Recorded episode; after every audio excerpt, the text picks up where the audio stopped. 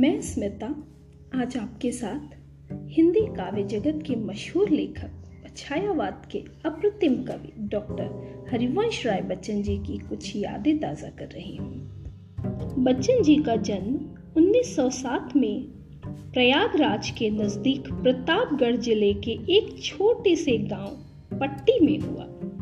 घर में प्यार से उन्हें बच्चन कहकर पुकारा जाता था। हालाँकि उनके पिता का नाम प्रताप नारायण श्रीवास्तव था। फिर भी वे अपने घर के नाम, प्यार भरे नाम बच्चन से ही जाने जाते हैं। बच्चन की शुरुआती पढ़ाई गाँव में ही हुई, जिसके बाद उच्च शिक्षा के लिए वे प्रयागराज और फिर कैम्ब्रिज गए। सन 1926 में हरिवंश राय बच्चन जी की शादी श्यामा से संपन्न हुई, परंतु टीबी की लंबी बीमारी के बाद सन 1936 में श्यामा का निधन हो गया।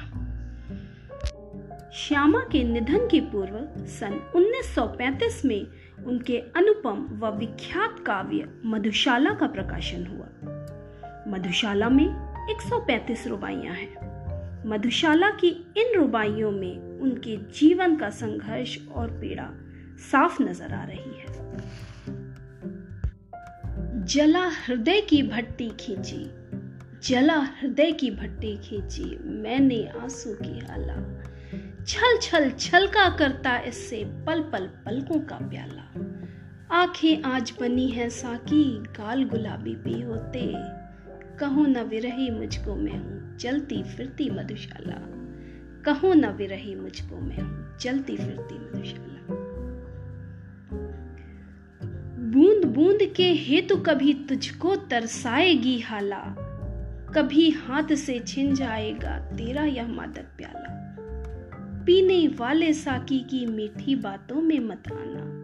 मेरे भी गुण यूँ ही गाती एक दिवस थी मधुशाला। मेरे भी गुण यूँ ही गाती एक दिवस थी मधुशाला।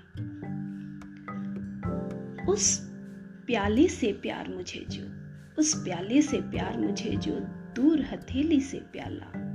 उस हाला से चाओ मुझे जो दूर अधर्मक से हाला। प्यार नहीं पा जाने में है पाने के अरमानों में। पा जाता तब, हाय न इतनी प्यारी लगती मधुशाला। पा जाता तब, हाय न इतनी प्यारी लगती मधुशाला। एक लंबे अंतराल के बाद, सन 1941 में बच्चन ने तेज़ी सूरी से विवाह किया।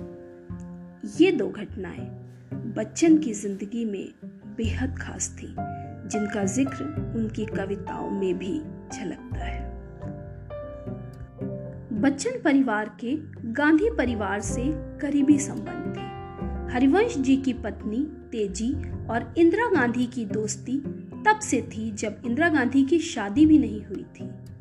इसके बाद दोनों परिवारों के बच्चों के बीच गहरी दोस्ती बनी रही।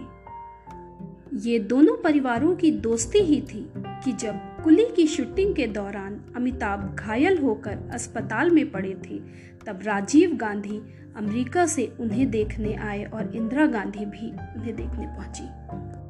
तो चलिए डॉक्टर हरिवंश राय बच्चन जी की मधुशाला की कुछ रुबाइयों में खुद को सराबोर कर लेते हैं। मेरी हाला में सबने पाई अपनी अपनी हाला। मेरे प्याले में सबने पाया अपना अपना प्याला। मेरे साकी में सबने अपना प्यारा साकी देखा। जिसकी जैसी रुचि थी उसने वैसी देखी मधुशाला। जिसकी जैसी रुचि थी उसने वैसी देखी मधुशाला।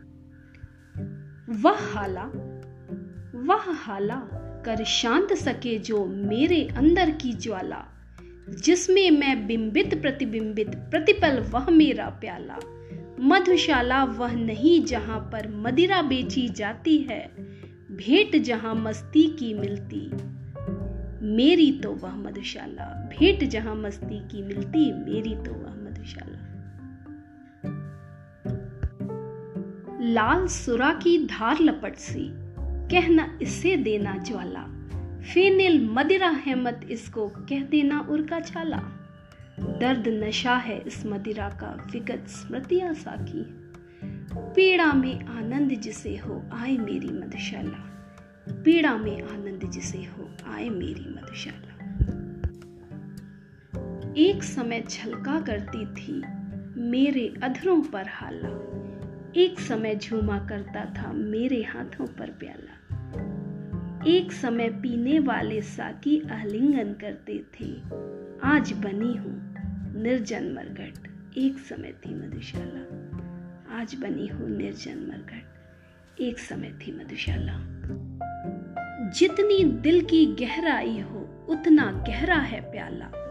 जितनी मन की मादकता हो, उतनी मादक है हाला जितनी उर की भावुकता हो, उतना सुंदर साकी है।